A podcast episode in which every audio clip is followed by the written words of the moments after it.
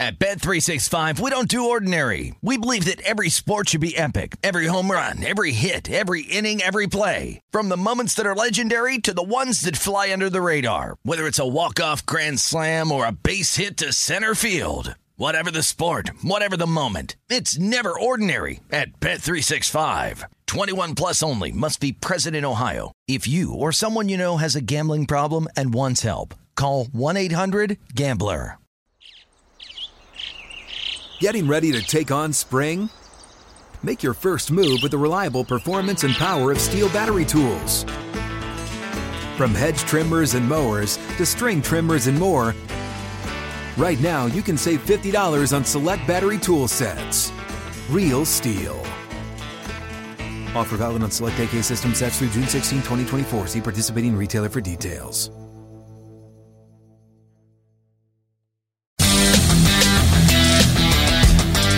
The below. Welcome to lovely Las Vegas for Gus Gus Hoops with myself, Greg Hoops Peterson, now part of the VSiN Family Podcast, and we've got an amazing podcast for you guys. It is the Horizon League Preview Edition.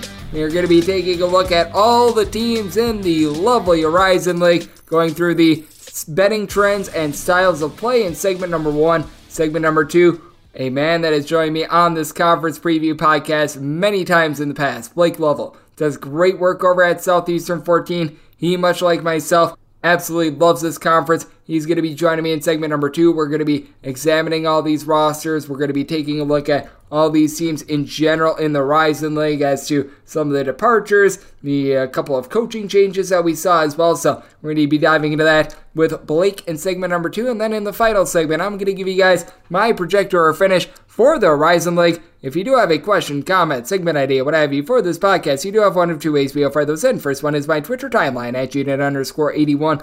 Keep in mind, letters CM, naming does not matter, so as per usual, please send these into the timeline. Other ways, find an Apple Podcast review. If you rate this podcast five stars, this is very much appreciated. From there, you're able to fire in whatever you'd like to hear on this podcast via that five star review. Because I am doing a conference preview today, I will not be hitting the news and notes that we saw in college basketball on Saturday. So we're going to do Saturdays and Sundays notes on the podcast tomorrow. So that should be all the cleanup that we need. Now let's get down to business and let's take a look at Horizon League that was very parity driven last year. We had two teams that were clearly the dregs of the conference last year. IUPUI and Green Bay. And Green Bay made a coaching change. Will Ryan is no longer there. They bring in Sundance Wicks, assistant coach from Wyoming. Exactly what they needed because they're still paying for the sins of firing Linc Darner. That was not a good move to say the least. I am someone that was born 45 minutes away from Green Bay.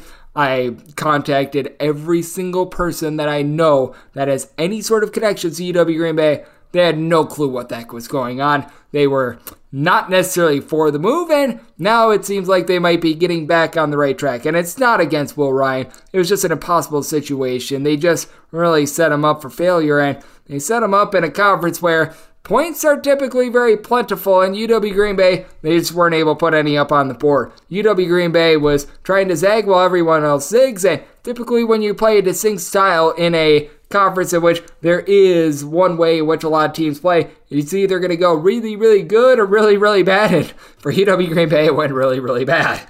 Averaging 59.3 points per game and giving up north of 76.5 points per game. So, yeah, they and IUPUI went 2 and 18 in the conference, and then it was just a big giant mess in the middle. You had Fort Wayne and Detroit go 9 and 11 within the conference last year. Robert Morris Wright State go 10 and 10. Oakland goes 11 and 9. Northern Kentucky, Cleveland State, UW Milwaukee, three-way tango at 14 and 6. These are straight up records, by the way. And then Youngstown State, they were able to capture the regular season conference crown. They went 15 and 5. And then Northern Kentucky, they were the team that represented in the NCAA tournament. And it's very clear this is not a conference that necessarily loves a lot of defense. I was referring to UW Green Bay and just how stinky they were on offense. Well, they were also 359th in the country in terms of points allowed on a per possession basis, and IUPUI was 360th. So, two out of the six worst defenses in all of college basketball, they resided here. Now, these two schools, they certainly did give the conference a little bit of a bad name, as I mean, the rest of the conference was a little bit better, but still, you had Oakland be 326th of the country in terms of points allowed on a per possession basis. You heard a lot of boo hooing for Antoine Davis not being able to try to break that scoring record. Well, maybe the team shouldn't have been 323rd in the country terms of points allowed on a per possession basis. Could have buffed up and could have won a few of those games as a result. You also saw Youngstown who was a team that was able to win the regular season conference crown. They were a bunch that they were well outside the top 200 in terms of points allowed on a per possession basis as well. You got a lot of teams in this conference that they're just really not bearing down on the defensive side of things, and you're going to notice that it's very hit or miss when it comes to the three point shooting within this conference, as well as you did see Detroit obviously be a very good three point shooting team. And as a result of a lot of good three point shooting teams in this conference, had a lot of bad three point shooting defenses as well. But for Detroit, they were number six in the country in terms of three point shooting percentage, shooting darn near the same percentage at home as they did on the road. So that was relatively impressive. From there, the drop off was quite real. You did see Youngstown State ranked number 69, very nice in all of college basketball in terms of three point shooting percentage, but you would see quite a few teams be able to rebound, be able to be more in that 111 range like Wright State was. You had some relatively solid three point shooting as well from a team like Fort Wayne a few seasons ago last year. That wasn't quite there quite as much, but you typically do have a conference in general in which you've got a lot of good three point shooting, you've got a lot of bad three point shooting defense, and it is some very frenetic paces as UW Green Bay and the fact that they played very slow last season, that was very much them zagging while everyone else was zigging as for UW Green Bay. They were outside of the top 275 in terms of total possessions per game. They were by far the slugs in this conference. You also did have a pair of other teams, and Robert Morris along Cleveland State decided to play a little bit more slowly as well, though it wasn't quite as demonstrative for Robert Morris. They were clocking in right in the neighborhood of about 253rd in the country terms of total possessions per game, and Cleveland State, they were more around 208th in the country with this regard, and Detroit, they were a mid tempo team as well. They were right around 180th in the country in terms of total possessions per game. From there, you did see a lot of teams play a lot more quickly. And Bart Lundy in year number one at UW Milwaukee, he is certainly transforming things. He knows what the Horizon League is all about, and he pumped up the tempo as his team at UW Milwaukee, along with Wright State, they were both in the top 20 last year in terms of total possessions per game. Milwaukee was the fastest team in the conference at number 13, but Wright State was right there. They were 17th in the country in terms of total possessions per game. From there, it would take a little bit of a slide from there because you did see a lot more teams more around like 80th to 100th in terms of total possessions per game. These are teams that they played fast, but not necessarily super duper out of control. Like Fort Wayne was right around 93rd in the country in terms of total possessions per game. Youngstown State, they were more around 104. So you did see a lot of teams play fast, not necessarily breakneck speed fast. And you did see for IUPUI, they were one of the slowest teams in all of college basketball beginning the season, and then they did crank up the tempo a little bit. So they were a bit of an interesting case study as well as they finished more around 206th in the country in terms of total possessions per game. And what you did notice was that because IUPUI was starting to put up points on the board after they were scoring like 50 points per game two seasons ago, it was just absolutely anemic that they were able to upgrade in terms of the way that they were able to make you money, as they were just a big giant fade in uh, the back half of the 2021-22 season during the 2022-23 season in terms of just conference play and conference play only because non-conference play it was not too polite to Ewy Pewy, but they were one of the most profitable teams within a conference in all of college basketball. IUPUI went 16 and 5 against the spread within the conference. If you take out Chicago State, who was an independent last year, only Hofstra and Indiana State had a better against the spread cover rate in all of college basketball, which is absolutely nuts. But they were able to do a really good job there. And then you had the other team that went to an 18 in the conference, UW Green Bay, be one of the biggest fades in all of college basketball within the conference. UW Green Bay and Fort Wayne as well. Fort Wayne fell off a cliff as well. Both of these teams went 6 and 15 against the spread within the conference. And you could tell the teams that they were playing a little bit more slowly, but they weren't necessarily doing the world's greatest job on defense, like Fort Wayne, like UW Green Bay. There were teams that they were really suffering to say the least, especially when it came to conference play. If you take a look at the teams that were able to make you money within the conference, along with IUPUI, Robert Morris, they went 13 to 9 against the spread. They were one of the better defensive teams within the conference. Northern Kentucky, they were actually second in the country in terms of turnovers forced on a per possession basis in road games, and they were another team that did play very slowly. They went 13 and 10 against the spread within the conference. Meanwhile, Detroit, who played no defense, 9 and 13 against the spread within the conference. UW Milwaukee, a little bit of an up and down defense, 11 10 and 1 against the spread within the conference. Youngstown State went 12 and 10 against the spread within the conference. So defense was for a lot of these teams very much rewarded and underdogs were very much rewarded within the conference as well. You saw that with IUPUI. Overall, if you include their non-conference play as well, they went 18 and 11 against the spread in the role of an underdog. Now, UW Green Bay just was like a big giant anchor to the conference. They just drove everything down as an underdog, they went 8 and 23 against the spread. I mean, it was just so sad. That's why they had to get rid of Mr. Will Ryan. And then Oakland was 7 11 and 1 against the spread as an underdog. But you saw Wright Seiko 7 and 4 in the role of an underdog against the spread. Robert Morris 12 7 and 1 against the spread. Cleveland State 1 9 and 7 against the spread. UW Milwaukee 11 and 9 against the spread as an underdog as well. So he seems we're able to do a nice job as well. And as we know, this is a conference that it's mainly out there in the Midwest. So you're finding teams from the state of Wisconsin, more in the Illinois area, as we know as well, Indiana. So the heartland of America. And when it came to just home cover rate and road cover rate, things were pretty equal. You did have a few teams that were able to do a nice job on the road, like Robert Morris went 10 and 5 against the spread on the road. IUPUI, Wright State, IPFW all went 8 and 7 against the spread on the road. And then you did have one big giant outlier, UW Green Bay, go 5 and 13 against the spread on the road. But really, other than Detroit going 7 11 against the spread on the road, not too bad. And at home, a lot of the same. IPFW was your big anchor against the spread at home, 3 and 10 against the spread in those games. UW Green Bay, shock, shock, surprise, surprise. It went 4 and 8 against the spread at home. Um, so if you're gathering anything from these trends, it was that UW Green Bay was a team that you did not want to back at any point last year, and that's probably going to lend a lot of value to them this season because their stock literally couldn't have gotten any lower. But IUPUI at home last season was actually 9 and 2 against the spread. They were underdogs at home every single time, and they actually battled quite tough. UW Milwaukee, they were 9 5 and 1 against the spread as well at home. Youngstown State eight six against the spread at home. So wasn't necessarily anything very demonstrative with regards to home and road splits, other than the fact that, well, UW Green Bay stunk in both capacities. So there was that aspect of it. And then if you're taking a look at what we saw in terms of the non conference for a lot of these teams, a lot of these teams were very equal in terms of how the Horizon League performed out of conference. It was a little bit rough with Oakland going 1 and 9 against the spread out of conference. They just did not play any defense whatsoever. That turned out to be costly. Northern Kentucky got off to a rough start as well. I have found this with Northern Kentucky. They have not been a very good non-conference team in recent years. They went 2 and 8 against the spread in non-conference play and you take a look at Northern Kentucky and the way that they have started in recent years in general and this really holds true for much of the conference. You've had since the beginning of the 2019-20 season just 3 teams actually be 500 or better against the spread in non-conference games, and one of those teams is no longer within the conference. That would be UIC. So, Wright State, they've hit 60% of their games in non-conference since the beginning of the 2019-20 season. Youngstown State 16, 14, and 2. Everyone else has lost you money and has hit 48.7% or worse outside the conference, with Northern Kentucky being 11 and 20 against the spread in the time span, and IUPUI 10 and 20 against the spread in non-conference play in that span as well. And then if you do take a look at a totals aspect of things, the Horizon League typically is a haven for overs, and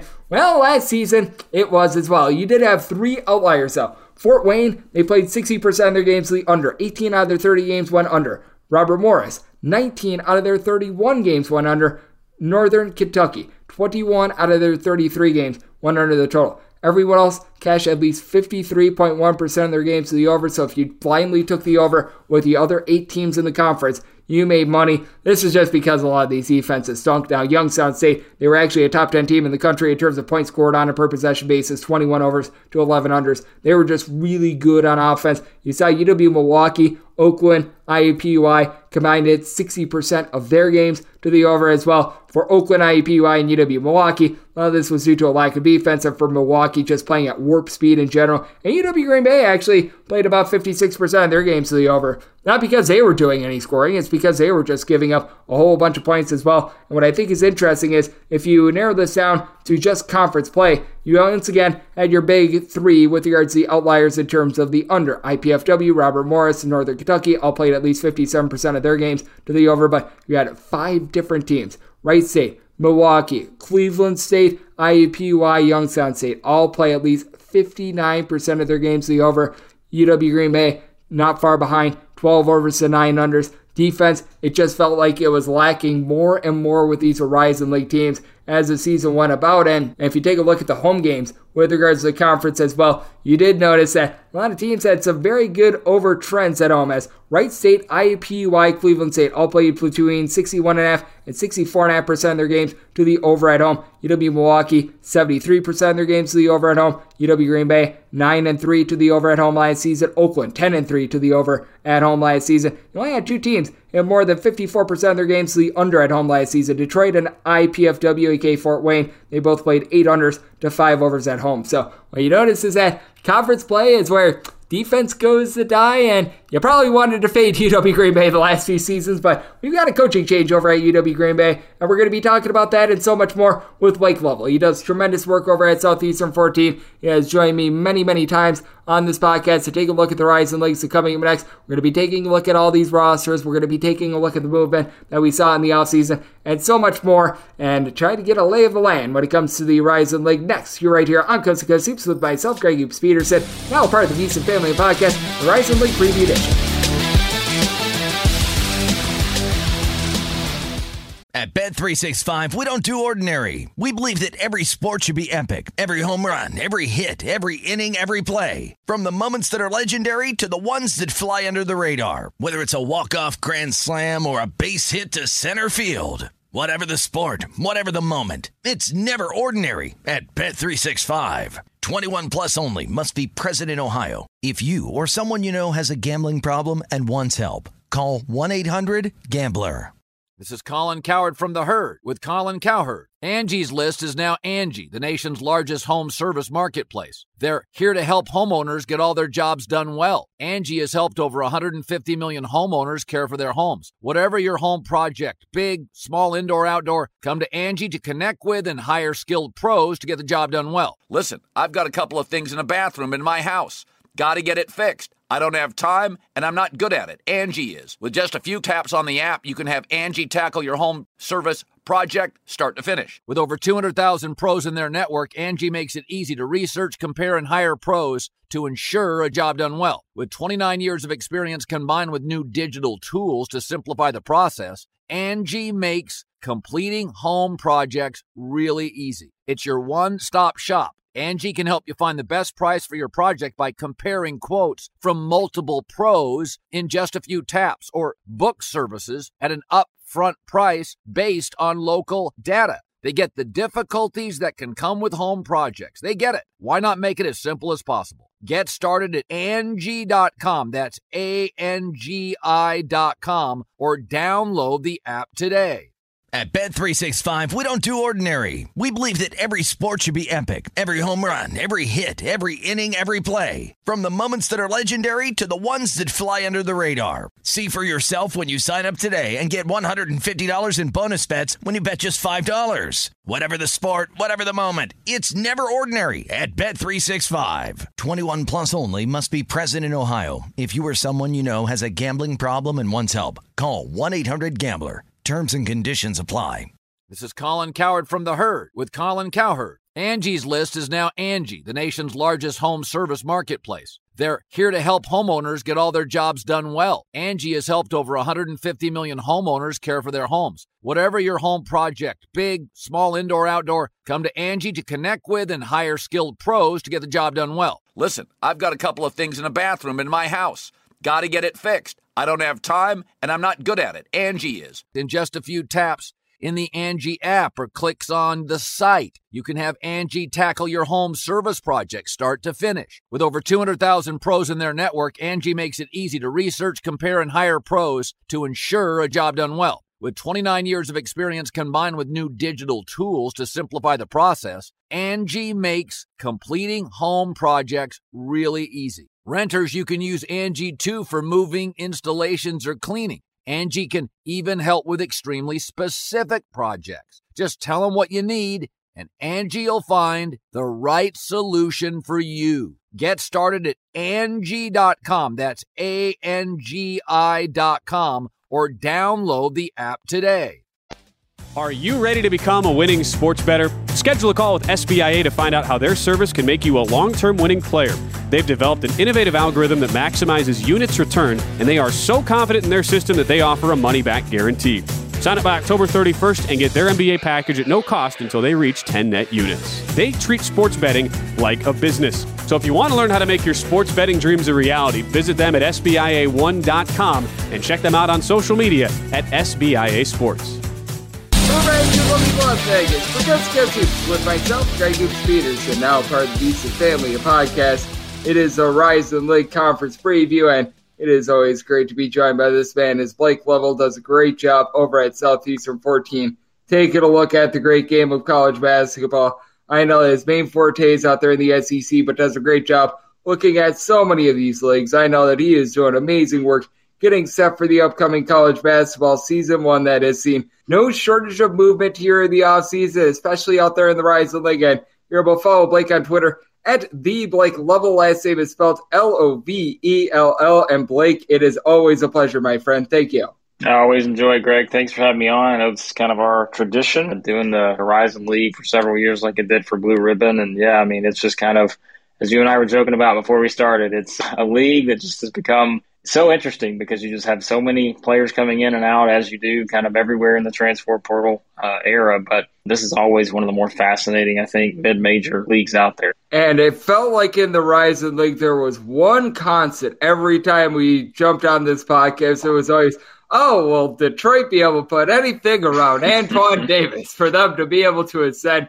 Well, Antoine Davis is now gone after, well, what felt like 500 years at Detroit. It's a passing of the torch. Now, they do bring in Washington transfer PJ Fuller, who I think is very interesting. Someone that's able to draw out the ball. Jaden Coleman, he comes in from Tulane as well. And I think that this is just going to be an interesting case study because I year in, year out, Antoine Davis would always get his, but it never really led to wins for Detroit. And I think that with the overall influx of talent that they brought in, I don't think the fall off is going to be as big for Detroit as many would think, losing the best score in all of college basketball in terms of raw points per game. Yeah, I mean, like you said, no one was really ever knocking him as a player. It's just like we talked about, that was the theme. Is it was just a matter of could they find enough around him and, and put an actual product out there that won games consistently, and they just were never, you know, kind of able to do that while he was there. And now it becomes a much interesting dynamic because now if you're Mike Davis, you know, you've got some things to figure out in terms of how exactly you structure things because we never really had a lot of questions about their offense. Now we've always had a lot of questions, Greg, I think about what they can do on the defensive side because they've never obviously been a great team there. And so I think that's something that you kind of see here too is sometimes I think his ability offensively, uh, even though, you know, they never kind of rose to that elite level as a team probably in the Horizon League, at least the level they wanted to reach. But sometimes his offensive ability can make up for some of those defensive deficiencies that they had.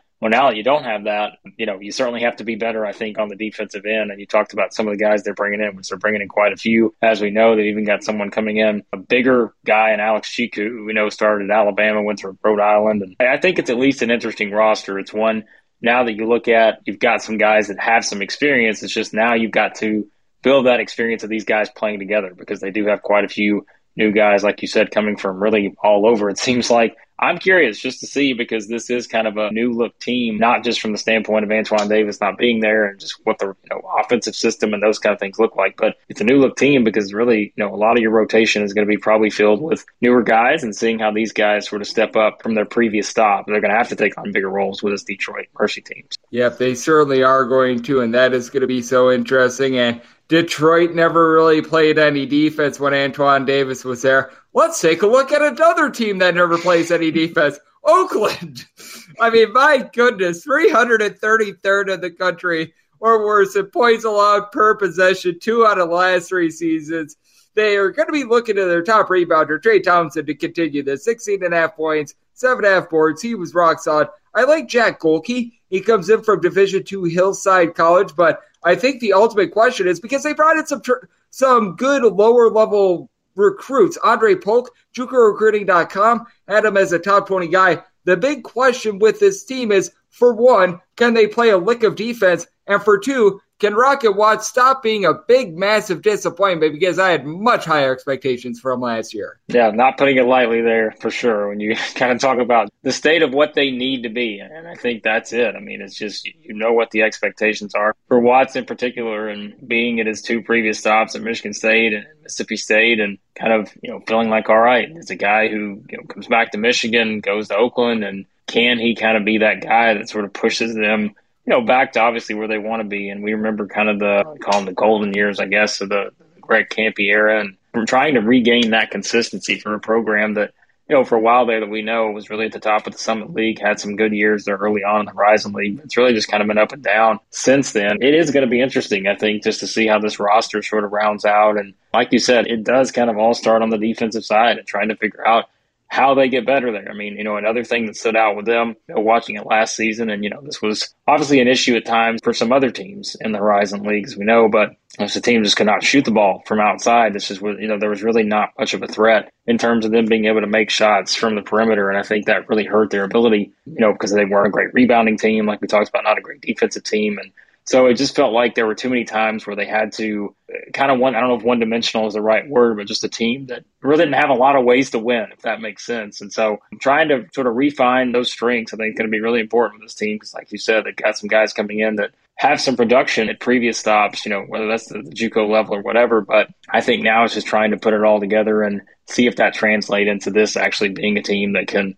you know, be back up there winning games at the top Absolutely. As joining me on the podcast, we have Blake Lovell. We are taking a look at the Horizon League, every one of these teams, and this team was really able to rise up last season. UW Milwaukee.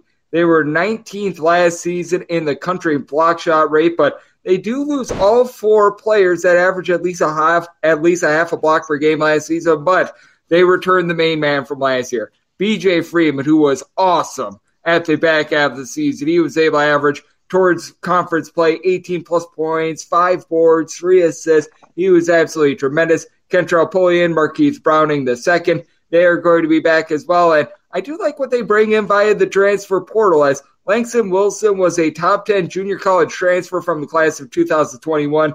Lyric Davis is going to be returning after he was in the great state of Wisconsin, one of the top recruits from the class of 2022 from that state as well. I think that this is going to be a fascinating team as well because they were, in my opinion, headlined by BJ Freeman and then a bunch of guys which a whole is greater than the sum of its parts. A lot of the sum of the parts around BJ Freeman are gone, but Freeman is back. Yeah, I mean, that's it, right? Like it starts with that. If you have a player like that, you've at least got a starting point that a lot of other teams don't have. Majority of the teams, I think, in the league don't have a guy, you know, like this that, that can do what he did. Multiple 30 point games last season. Had that 40, he's what, 43 point game against Stetson there towards the end of the season. I mean, you're talking about someone when you can use that as your starting point, that again sort of gives you an advantage. And then it really is. I don't know if we're kind of having a similar discussion that we had uh, over the years with Detroit, you know, there and talking about Antoine Davis, but not saying Freeman's the same player, obviously plays a different position, but when you have someone like that, you can build everything around. It's just a matter of seeing what else, you know, kind of comes in around it and seeing if you can fill kind of some of those spots and weaknesses and being able to make up for that. I think, um, you know, just looking at some of the things that, that they were able to do last season and really try to build off of that because it was one of those where we talked about it, right? It was this program had to find a way to turn a corner. With Bart Lundy coming in, you know, they won 22 games. They played a tempo that was very appealing. You know, they got up and down the floor. They did a lot of things well, but still, I think you look at it overall, just having Freeman as a starting point, to me, that's going to make them, you know, probably one of the teams that's going to wind up near the top just because, you know, he is a very special player. We saw that last season. And I think you saw with what Bart Lundy could do to kind of put this together in one off season now with the guys that he's brought in. And I think it's interesting just to kind of look at where these guys are coming from. These are some guys that are you know, pretty talented, talented guys heading into college. And now maybe this is a situation where now they kind of fill some of these spots that this Milwaukee team needs. So I'm very intrigued by them, but obviously the big reason for that is, is Freeman. So absolutely. And this is going to be a bunch that They were so good on offense last season. They were a top 10 team in terms of points scored on a per possession basis. But as we know, a lot of these guys are gone from last year. Youngstown State, they lose four of their top five scorers from last season. That main guy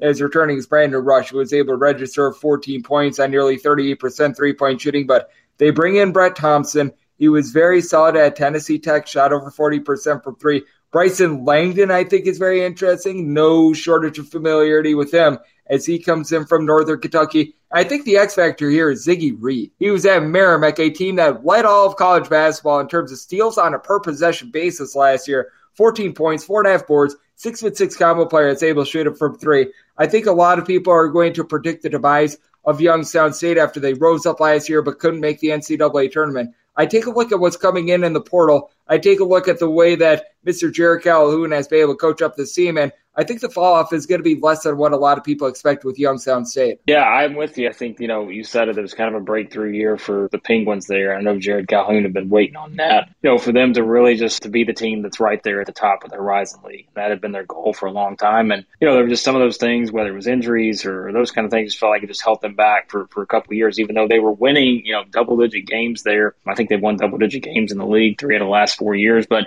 it was just finally getting, you know, to that 24 type win mark and being the team that's there at the top. And, you know, the reason for that is they found their rhythm offensively. This has never really been by any means an elite sort of defensive team. They've always kind of just relied on their ability offensively. And my goodness, Greg, I know I, we probably talked at some point about them last season, but when you looked up and down the stat sheet, you compare them to other teams kind of nationally and such, there was a lot of, you know, stats where they ranked very high nationally in a lot of different categories. And I think that was obviously one of the reasons why they were able to make that push. But now you do kind of look at the roster and, and know there's some changes there. And as you said, it's certainly possible they take a step back given some of the roster movement and all that. But at the same time, I think Reed is very intriguing. Talking about a guy who's what basically played 30 minutes a game the past three seasons at Merrimack. So I would fully expect him to come in and, and be someone that really helps them out significantly right off the bat. And I think that's going to make them pretty intriguing too next season.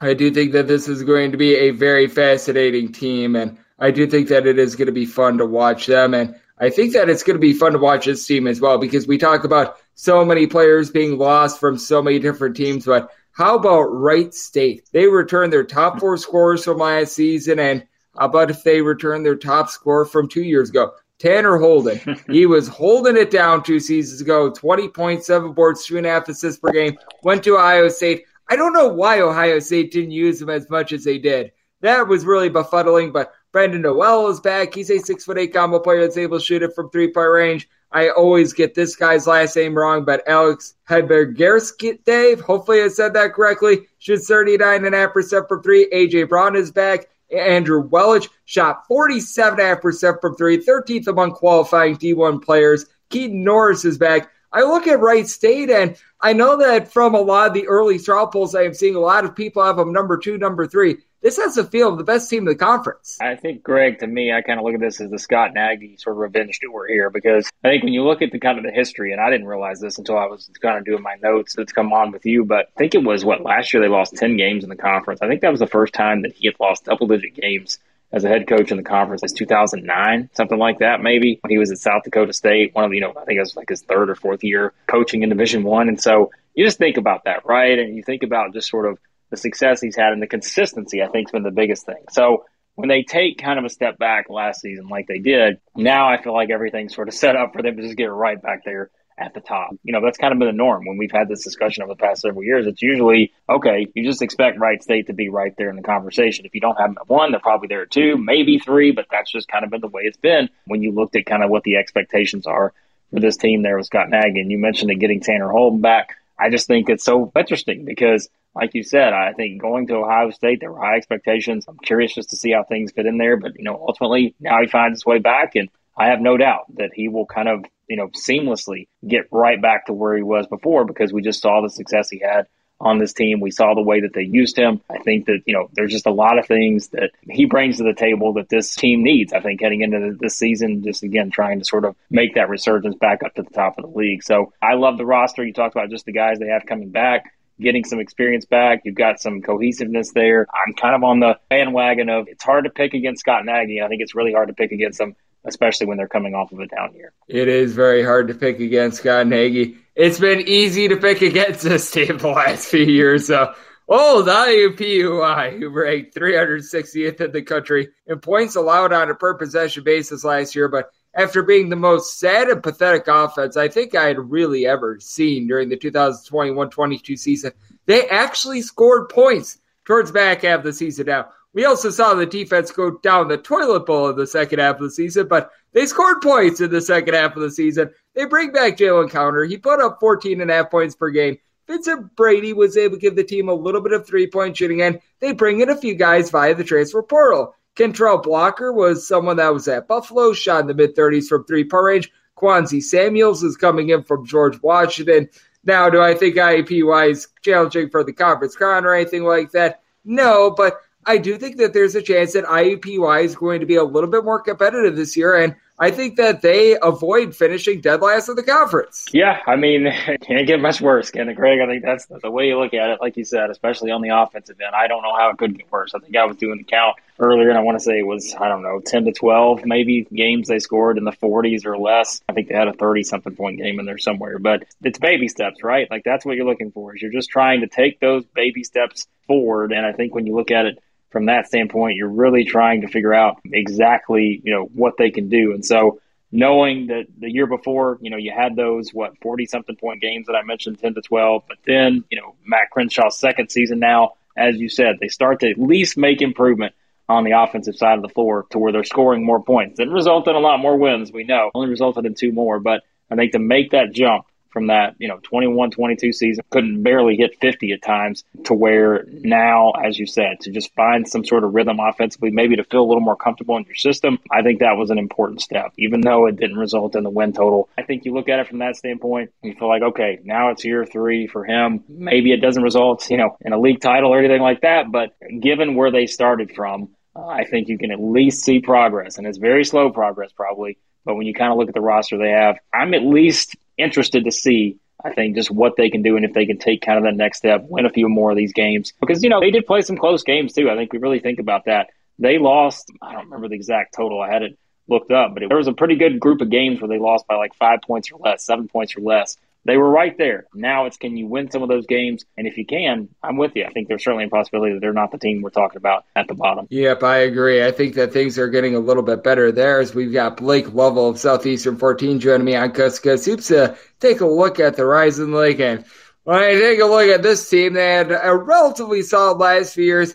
I think that this is going to be a rough year for this team, though. The old Mastodons of Fort Wayne, after they ranked 347th in the country and opponent at two point shooting percentage, they don't return a lot from last season. Quinton Morton-Robinson, he had six and a half points, shot 38% from three. He's really the top scorer from last year. They do bring in Jalen Jackson, who was able to average seven and a half points per game last year at UICN. In the last six games of the season, shot 44% from three, 14 and a half points per game, but they're banking on D2 UW Parkside transfer. Rasheed Bello was awesome at the D2 level. GLIAC. Yeah, that's a conference. Player of the year, averaging 18 points, five boards, four and a half assists per game. But when you're banking on someone like Bello coming in from the D2 level, going up to the D1 level, that's not necessarily where you want to be, in my opinion, in the Horizon League. Yeah, I mean, obviously we've seen a lot of Horizon League schools go that route before, where it's just hit or miss sometimes. When you when you go that route of getting some of the D two guys coming up to the D one level, there can obviously be a transition. We've seen that, I think, with quite a few players over the years in this league and other leagues, of course, too. But I think this is a team that's kind of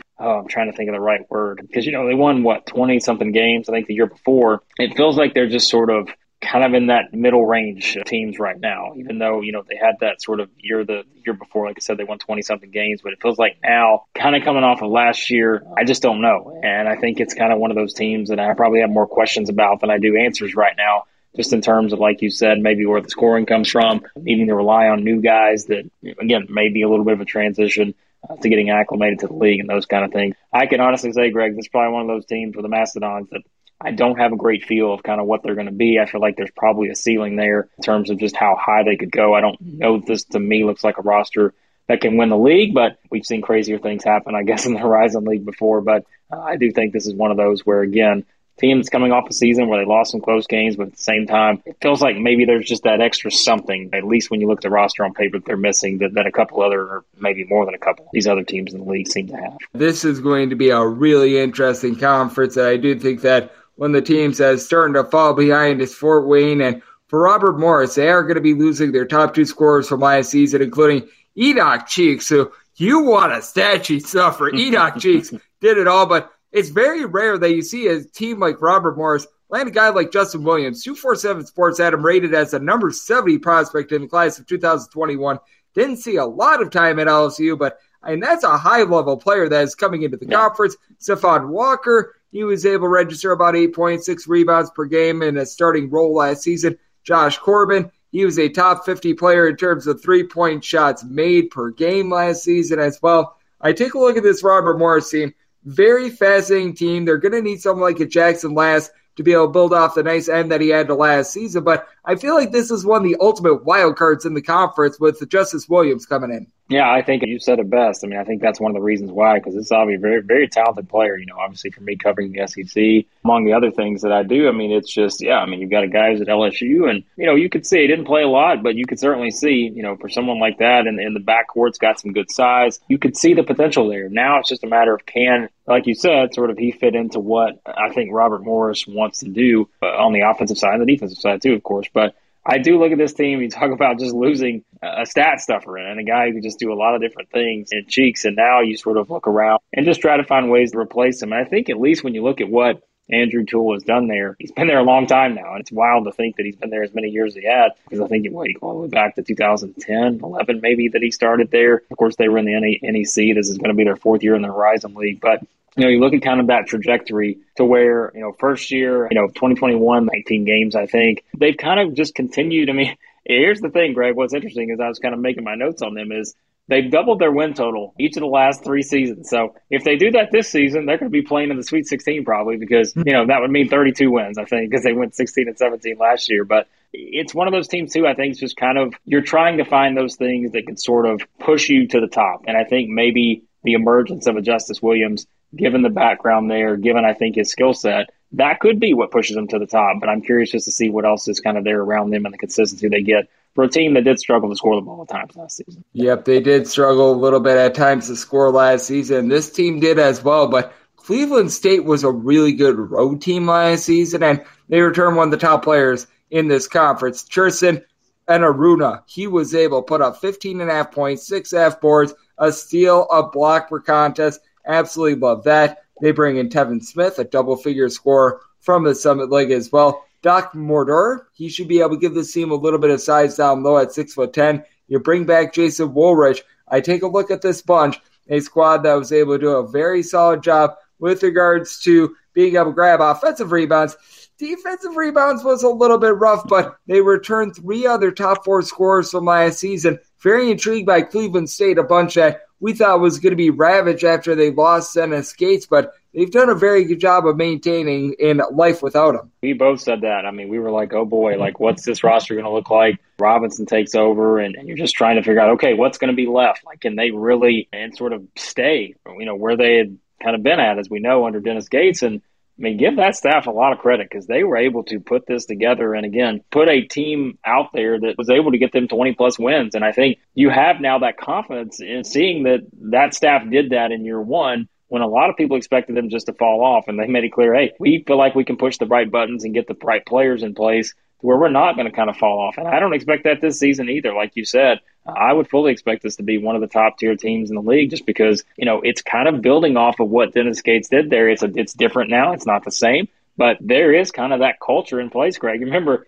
we talk about the culture there. You go back several years ago, maybe before Dennis Gates got there, it wasn't there. But now you see kind of what they built, you know, to win league championships and those kind of things. I think they kind of, you know, fed off of that last year. And this was another one of those teams when you really looked at it we know there were a lot of close games in the Horizon League last year, but you're talking about a team that I want to say they had a couple of those overtime games last season. They had a couple games that were, you know, decided by a point or two. You win a couple more of those games, and maybe you're having a little bit of a different conversation. Maybe they're in the NCAA tournament. I do think that this is one where I'm pretty optimistic, and I think maybe I was one of the more pessimistic people once Dennis Gates left there. But now, when you look at kind of what's in place, you mentioned the guys on the roster. I think there's reason to continue to be optimistic about this program because I think they proved last season they're not just going to fall off. They've got a foundation in place now to where I'm not going to start saying, you know, this is the, the next Wright State and teams like that that we've kind of seen some of that consistency with, but or Northern Kentucky or those kind of teams. But I don't really see Cleveland State going anywhere. I don't see that either. And I remember when we were talking about IUPUI a few minutes ago, you were talking about baby steps for them. I think that that's what we need to point out for UW Green Bay. They made baby steps so that they canned Will Ryan, and I'm sure Will Ryan is a nice guy, but he was just not cut out to be the coach at UW Green Bay. That became very apparent from day one that he was out there. Now they bring in Sundance Wicks. He was over at Wyoming as an assistant there, and he brings with him Noah Reynolds, which how UW Green Bay was able to pry Noah Reynolds away from Wisconsin, I have no idea, but that's a good win for them right there. 14 and a half points, two assists per game, but he was playing over at Wyoming last season. They went the D2 route Rich Beyer, he was able to average right around 18 points, eight boards per contest at Rockhurst College. Preston Ruedinger, he is going to be coming in after he was at Valparaiso last year. Southern Illinois transfer Foster Wonder is going to be coming in, and then you bring back Clarence Cummings the third as well. Is this going to be a bunch that's going to be contending for the conference crown? No, but after they finished three and twenty nine last year, there's no place to go but up. And I think they finally have a real coach now with the program. All right, Greg. So I'm going to say this, and I'm not going to go to the Dennis Gates level because you know we are very big fans of Dennis Gates. But I'm just telling you something we've said before with Dennis Gates. We said we feel like he had it, right? We said like this guy just has that something that you feel like is going to push a program forward. I think you've got that it. May not be the same it, but I think you've got that in Sundance Wicks here because I look at like what you said. If you see kind of what he's done to bring in Reynolds and to see kind of the roster that he's put together in one off season.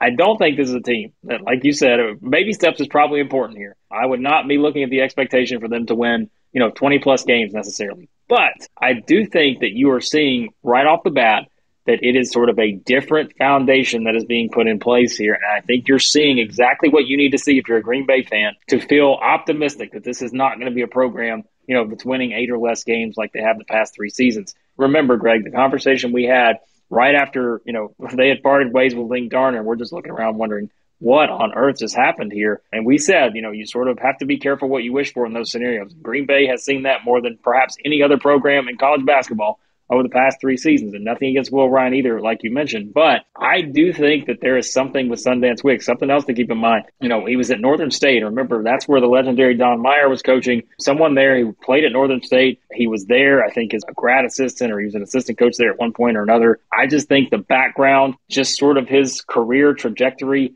I feel like this is the guy that they needed in place for where the program is at right now. He's going to bring an energy and those kind of things. And I really think that, again, I don't know if it happens this season, Greg, but I think this program is definitely heading in the right direction. And I do think he's got those intangibles that you need to probably get them back on track perhaps sooner than people think. Yep, absolutely. I am right there with you. I thought that that was a tremendous hire for them. And we've got one more team to take a look at.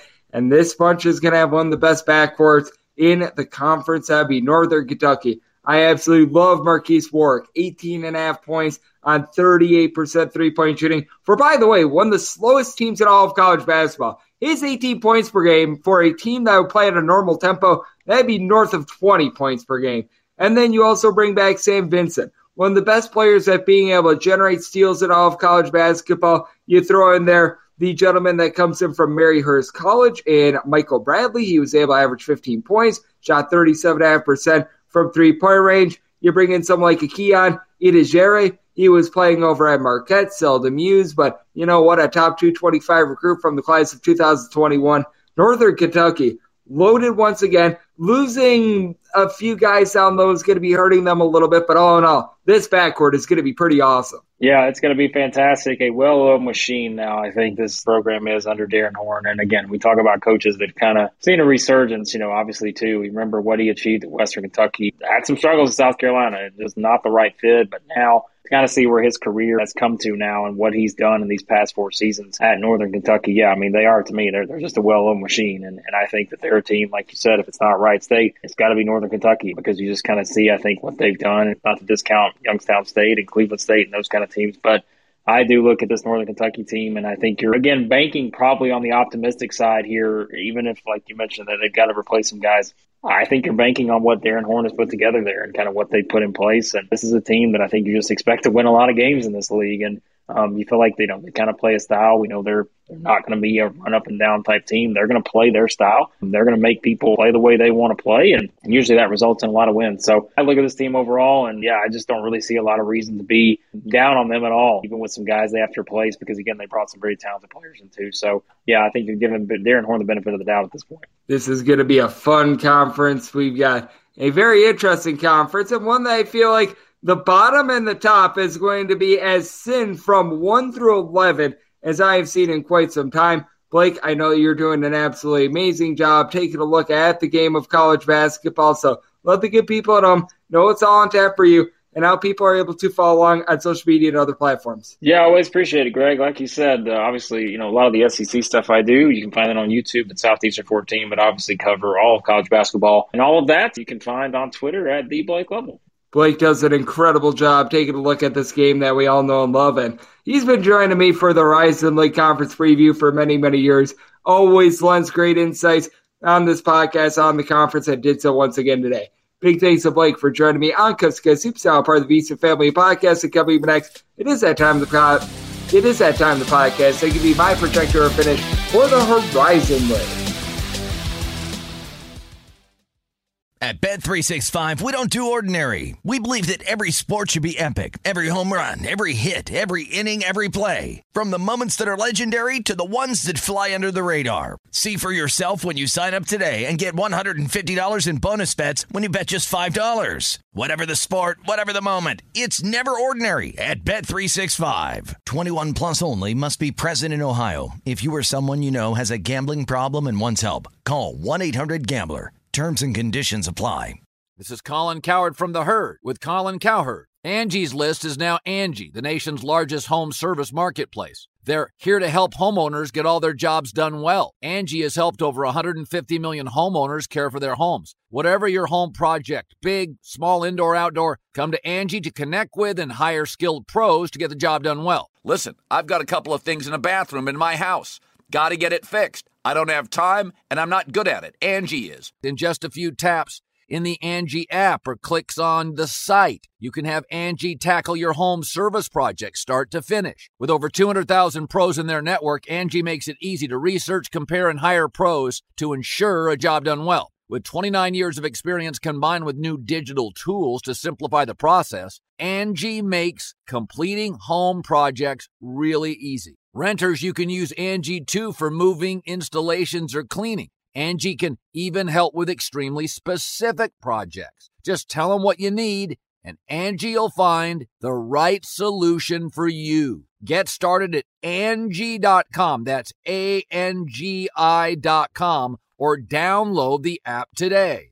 At Bet365, we don't do ordinary. We believe that every sport should be epic. Every home run, every hit, every inning, every play. From the moments that are legendary to the ones that fly under the radar. Whether it's a walk-off grand slam or a base hit to center field. Whatever the sport, whatever the moment. It's never ordinary at Bet365. 21 plus only must be present in Ohio. If you or someone you know has a gambling problem and wants help, call 1-800-GAMBLER. This is Colin Cowherd from The Herd with Colin Cowherd. Angie's List is now Angie, the nation's largest home service marketplace. They're here to help homeowners get all their jobs done well. Angie has helped over 150 million homeowners care for their homes. Whatever your home project, big, small, indoor, outdoor, come to Angie to connect with and hire skilled pros to get the job done well. Listen, I've got a couple of things in a bathroom in my house. Got to get it fixed. I don't have time and I'm not good at it. Angie is. In just a few taps, in the Angie app or clicks on the site. You can have Angie tackle your home service project start to finish. With over 200,000 pros in their network, Angie makes it easy to research, compare, and hire pros to ensure a job done well. With 29 years of experience combined with new digital tools to simplify the process, Angie makes completing home projects really easy. Renters, you can use Angie too for moving, installations, or cleaning. Angie can even help with extremely specific projects. Just tell them what you need and Angie will find the right solution for you. Get started at Angie.com. That's A N G I.com or download the app today. At Bet365, we don't do ordinary. We believe that every sport should be epic. Every home run, every hit, every inning, every play. From the moments that are legendary to the ones that fly under the radar. Whether it's a walk-off grand slam or a base hit to center field. Whatever the sport, whatever the moment, it's never ordinary at Bet365. 21 plus only must be present in Ohio. If you or someone you know has a gambling problem and wants help, call 1-800-GAMBLER.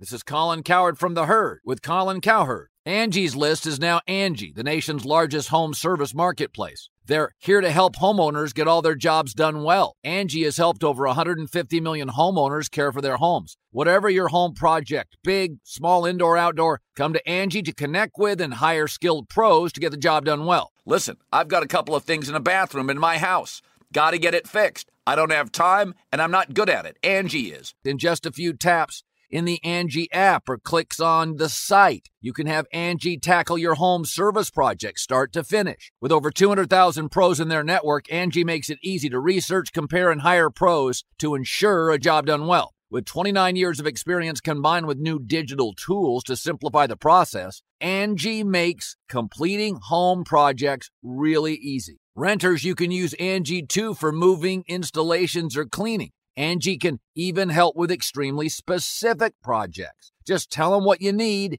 and Angie'll find the right solution for you. Get started at Angie.com. That's A N G I.com or download the app today.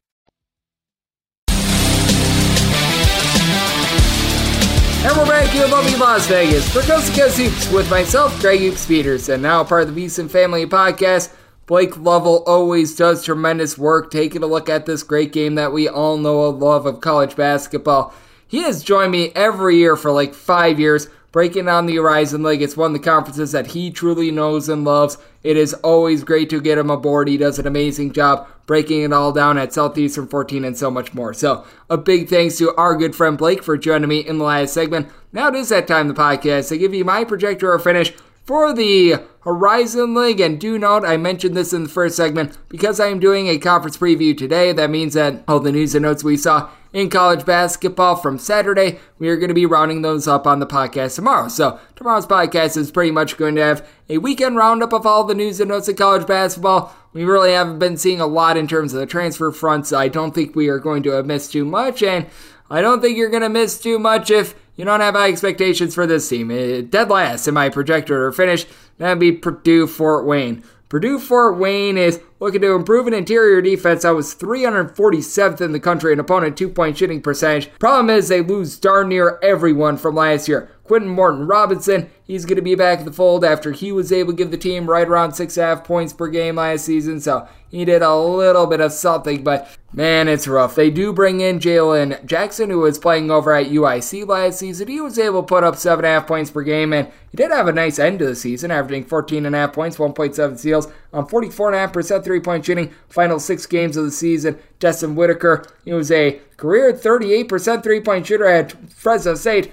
Problem is, he really didn't play too much. The key for them is actually going to be Rasheed Bello who was able to average 18 points, 5 boards, 4.5 assists, 1.5 steals per game at UW Parkside. By the way, the only Division II school in the state of Wisconsin, but I think that it's going to be an uphill battle for them. They really have no rebounding whatsoever. They lose so much of their top flight scoring from last season, as well as four other top five scorers from last season. They are out of the fold. So I take a look at this Fort Wayne team. They are really going to be facing an uphill battle, and for that matter, I believe that each of their top six scores from last year are out. So I mean, it just, as you look at it more and more, you've got less and less returning, and I think that it's going to be a brutal year for Fort Wayne. I actually don't have dead last in my projector or finish because, well, we've got our good friends the Mastodons there. At number 10 in my projector or finish, I do have IUPUI, and for IUPUI, I do think that there's strides being taken forward with this team. They were able to score more than 50 points per game, unlike two years ago. So, hey, they were able to do a little bit more there. They need to buff up this defense. It was 360th in the country in terms of points allowed on a per possession basis, but Bryce Monroe he should be back in the fold. He played only four games last season. Guy that I liked at San Diego, along with Sam Houston State, 12 points, 3.8 assists per contest when he was out there last season. Jlynn Counter, he averaged 14.5 points per game and really got a, on a heater towards back half last season. Final 13 games of the season, shot nearly 36% from three, 17 points, four boards, a steal, three and a half assists per game. So you've got building blocks. Vincent Brady is someone that's able to give you little bit of three point shooting as well, but he's pretty much the only player returning that shot at least 30% from three point range last season. They're going to be looking to bringing in some like an Yves Nkumba. I probably said that wrong. I'm sorry, but he's a six foot eleven center that comes in for Kennesaw Kidtrell Blocker is also someone that comes in for Buffalo. Not a blocker, by the way. Someone that shoots in the mid 30s from three point range. Quasi Samuels comes in for George Washington. I just don't know how much these guys are going to be able to elevate IUPUI because I mean to use the good old Moneyball phrase, there was like 20 feet of junk, and that's where IUPUI is trying to climb up from. So it is a rough situation, but at the very least, I do think that IUPUI is going to avoid the complete cellar. I do have them number 10 in terms of my projector to fish. And number 9, I am actually going to be going with Detroit. For Detroit, they could not win with the top scorer in all of college basketball last season, and you gotta wonder what they're to be able to do this season because with Detroit, I honestly do think that in some ways it's a little bit of an addition by subtraction that you don't have Antoine Davis, which is strange to say because he averaged 28 points per contest last season, averaged at least 23.9 points per game in five straight years, and you do bring in PJ Fuller. Fuller was able to do a solid job at Washington, six points, two and a half assists, steal per contest last season, and I mean, he had nine points, three and a half assists in his first 12 games of the season before getting completely passed up. And they should have Jayden Stone back in the fold as well. Played just 13 games last season, five and a half boards, 14 points, and he shot a startling 52% from three. This Detroit team never plays any defense whatsoever, though. That's very costly. Alex Tchikou, he comes in from Rhode Island, 6'11 big man that should be able to help out a little bit on the glass, but his team last year. 323rd in the country in points allowed on a per possession basis, 325th in the country in opponent's three point shooting percentage. Emmanuel Kusech should be able to help them out. He comes in from New Mexico, was able to have three and a half points, three and a half rebounds per game two seasons ago. But I do think that it's going to be rough for this team, and I just don't know if the coaching is necessarily that great there. So I got Detroit number nine in terms of my projector or finish. Number eight, we're going to be going with Green Bay. I am buying what Blake Lovell is putting down. I think that Sundance Wicks is going to be able to breathe a little bit of fight into a UW Phoenix team that, I mean, man, they made one of the worst coaching decisions I had really ever seen with canning Linc Darner and going with Will Ryan. And I'm sure that Will Ryan was a great man, but being someone that was born and raised 45 minutes away from Green Bay, it was sad to see. But now they bring in Noah Reynolds a guy that started for Wyoming last year and averaged 14 and a half points and two assists per contest. Rich Beyer was a very good D2 player at Rockhurst. 18 points, 8 boards, shot 40% from 3. Good versatility there. They bring in Preston Ruedinger. He comes in from Valparaiso, was able to give the team about 2.5 rebounds per game. And then you have a standout from Lourdes Academy for him as well. So, Lourdes Academy, that's very close to UW Green Bay. Foster Wonder, he comes in after he was able to shoot 46% from 3 in the first 12 games of the season while he was over at Southern Illinois last season. Clarence Cummings, he returns and he's uh, a Cummings around with his production as well. He was able to shoot about 37% from three, 12 points, four boards in the final back half of the season as well. So I do think that this is going to be very, very big. And I do think that for Sundance Wicks, he is one of the more up and coming coaches in all of college basketball. Going to be able to ascend this team this year, and I do think that a year from now, that's when we could see UW Green Bay becomes the next Cleveland State. And I do think that we see sort of that trajectory where UW Green Bay they surprised a lot of people this year. I've got them number eight in terms of my projector finish, and number seven I'm going with Oakland. Oakland is much better on paper than the seventh best team in the conference. Greg Kampe needs to teach his guys how to just play a little bit of defense, though. Two out of last three seasons, Oakland has been 333rd or worse in points allowed on a per possession basis. They do bring back Trey Townsend, 16.5 points, 7.5 boards, a block per contest, shot 38.5% from three, but a team that plays no defense and was really not good from three point range. That's a horrible combination. They bring in Andre Polk. He was rated by JUCORecruiting.com as the number 19 junior college transfer in the class of 2023. He Began his career at Central Michigan. And, and hey, he was at Central Michigan, he was able to put up eight points, four and a half boards in the max. So I think that you got something there. The biggest thing is, I think that Rocket Watts at this point is more of a liability than an asset. He averaged 8.5 points, a steal per game on 26.5% three point shooting last year. Rocket Watts just isn't good. He's been a big fat disappointment for three straight years. You bring back Blake Lampman, who was able to do a solid job, contributing nearly two steals, seven points per contest. Chris Conway, he's able to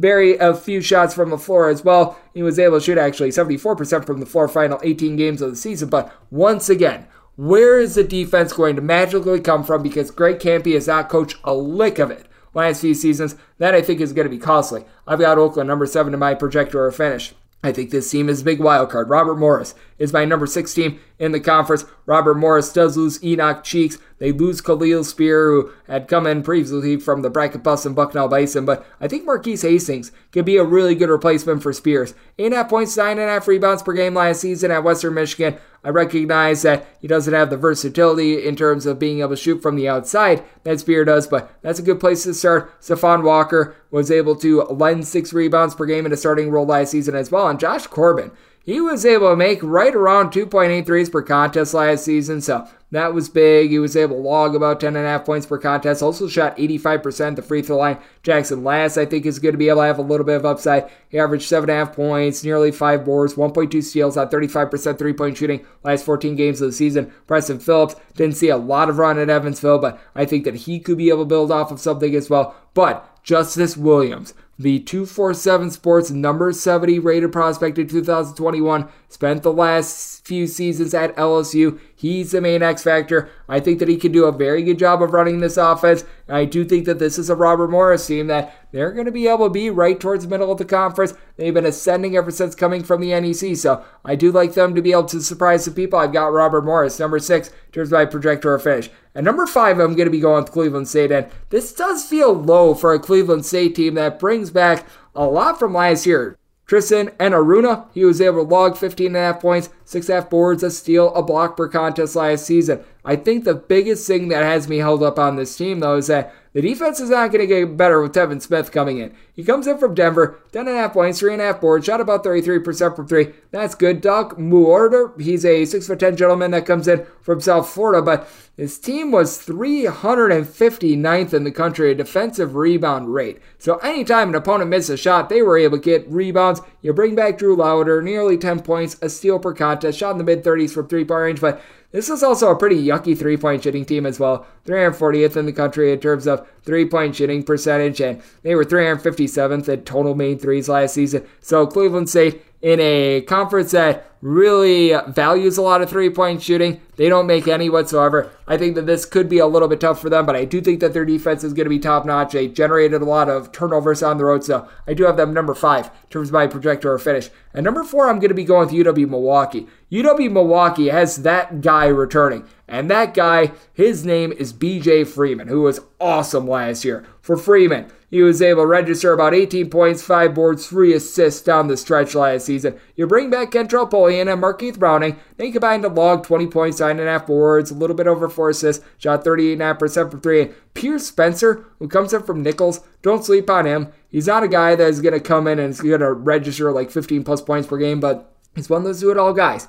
8.5 points, 5 boards, 2.5 assists, 1.6 steals per game in the Southland over the last two seasons. Langston Wilson, he was rated by 247 Sports as a top 5 junior college transfer 2021 he was at washington last two seasons was not necessarily utilized too much and what I think is very big for the team as well is that they've also got Lyric Davis returning. He was the number six freshman recruit from the state of Wisconsin in 2022 just to not get out there on the floor at Tennessee State. That's going to be big for them, but you do lose a lot of these guys that were very good down low. Each of the four players that averaged at least a block per game for a UW Milwaukee team that was in the top 20 last year in terms of blocked shot rate are out of the fold. That's why I can't put UW Milwaukee in my big three. I've got them number four in terms of my projector or finish. Number three, I'm going to be going with Youngstown State. Youngstown State does lose four other top five scorers from last year. But with Youngstown State, they have done an incredible job here in the portal. Brandon Rush is the main holdover from last year. 14 points, steal per contest, shot 38% from three. But Brett Thompson,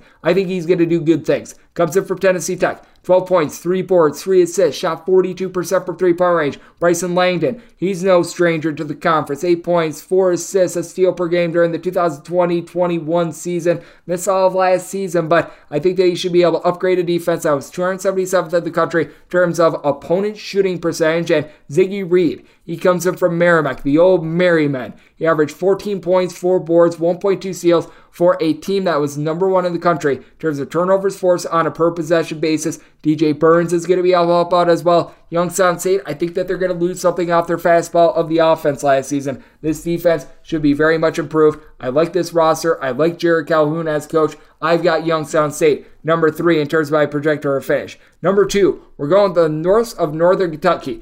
A team that played super duper slow last year, 342nd in the country in terms of total possessions per game, but they were second in steals generated on a per possession basis in true road games last year, and they bring back Marques Warrick and Sam Vinson. Vinson was 14th among D1 players last year in steals per game, 11.8 points, 4.3 rebounds, 2.8 assists, 2.4 steals per game. They also bring in Cade Meyer, no stranger to the conference, comes in from UW Green Bay. Log 10.5 points, 5 boards per contest. Don't necessarily want him shooting threes, but you should be able to do a nice job there. Keeyan Itejere, he comes in from Marquette 247 Sports, rated him as the number 217 prospect in the class of 2021. Sp- played sparingly, but that should be able to lend a little bit of something down low because they are going to be missing what made them so good down low last season. As for Northern Kentucky, they had pretty much the Chris Brandon show down low, and losing that is going to be hurting the team quite a bit. But I also do take a look at the fact that they bring in D2 Mariners transfer Michael Bradley, and that should be a help out as well. 15 points, 4 assists, shot 37% from 3. Team was 337th in the country in terms of defensive rebound rate last season. I think that that is what is going to be costly to them because love the backcourt. Do think that they need a little bit more rebounding, which is why I've got them number two in terms of my projector or finish at number one. It is Wright State. I think that they are going to be the right side in this conference. And this is assuming Tanner Holden comes back. If Tanner Holden is in the fold, they are number one. If not, they probably drop to about number three, maybe even number four. So I want to make that disclaimer right now because I think that Holden needs a waiver to be able to play. After last year, he was at Ohio State, three and a half points per game. Ohio State had no idea how to utilize him. Ohio State was just absolutely terrible last year. They get what they deserve for not utilizing a guy that two years ago in the Horizon League had 20.1 points, 7.1 rebounds, 2.6 assists, 1.4 steals per game. That was awesome. They do lose Amari Davis from last year. Amari Davis really didn't help the team very much. I'm sorry to say it, but Amari Davis, he doesn't shoot from three. He doesn't necessarily play the world's greatest defense. Not sure why he was there. You've got Trey Calvin, though. And Trey Calvin, this guy is a walking bucket. 20 and a half points, 3.5 assists, 1.3 steals, shot 39% from three. I'm going to say this last name wrong. I apologize, but Alex Herbageste, he was able to shoot 39% from three, 8.5 points with 11.2 points, 4 boards, 2 assists, 40% three point shooting. Final 12 games of the season. Brandon Noel, he was able to chip in their 8.5 boards, 13 points, shot about 36% from three. Depth might be a little bit of an issue. Wright State, other than than getting back into the fold, Tanner Holden really didn't bring in a whole heck of a lot, but AJ Braun, I like his upside, five boards per contest, and Andrew Welage. He shot 47.5% from 3, 13th among all qualifying D1 players. And then I do think that Keaton Norris has some upside as well as he was able to make about 39% of his threes two seasons ago. I think that he's going to be able to ascend, help this Wright State team out with Tanner Holden in the fold, become the number one team in the Horizon League. They are number one in terms of my projector or finish. And that will wrap things up for the Horizon League Conference Preview Edition right here on Coast Coast Hoops, now a part of the VSiN family of podcasts. If you do like hearing from this fine podcast, Coast Coast Hoops, you're able to subscribe wherever you get your podcast. Apple Podcasts, Google Play, Spotify, Stitcher, and TuneIn. If you have a question, comment, segment idea, have you for this podcast, you do have one of two ways to fire those in. First one is my Twitter timeline at Jaden underscore 81. Keep in mind, letters EM, maybe it does not matter. As per usual, please do send these into the timeline. Other ways, find an Apple Podcast review. If you rate this podcast five stars, it is very much appreciated. From there, you're able to fire in whatever you'd like to hear on this podcast by that five star review. Big thanks to, once again, Blake Lovell. He joins me every single year to break down the rise, and League. Did a great job once again. I will be with you guys every single day on this podcast during the offseason, taking a look at the news and notes of college basketball and giving you guys these conference previews once we get in season. Picks and analysis on every single game, every single day. So I will be with you once again tomorrow. Thank you so much for tuning in.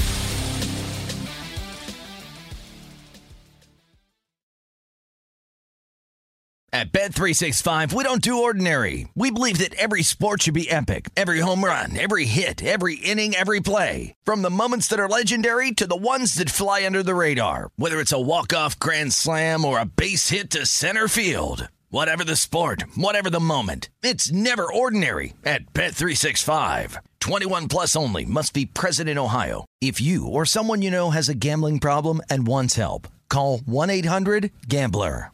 Open a limited time 11 month certificate at Kemba Financial Credit Union. At 5.25% APY, it's more than triple the national average, plus, it's a safe and secure way to grow your money. Visit your local branch or Kemba.org slash CD for details. Offer expires May 31st, 2024. APY equals annual percentage yield. Restrictions apply. $500 minimum and $250,000 maximum deposit. Advantage status required. Comparison based on bank rate average. Federally insured by NCUA.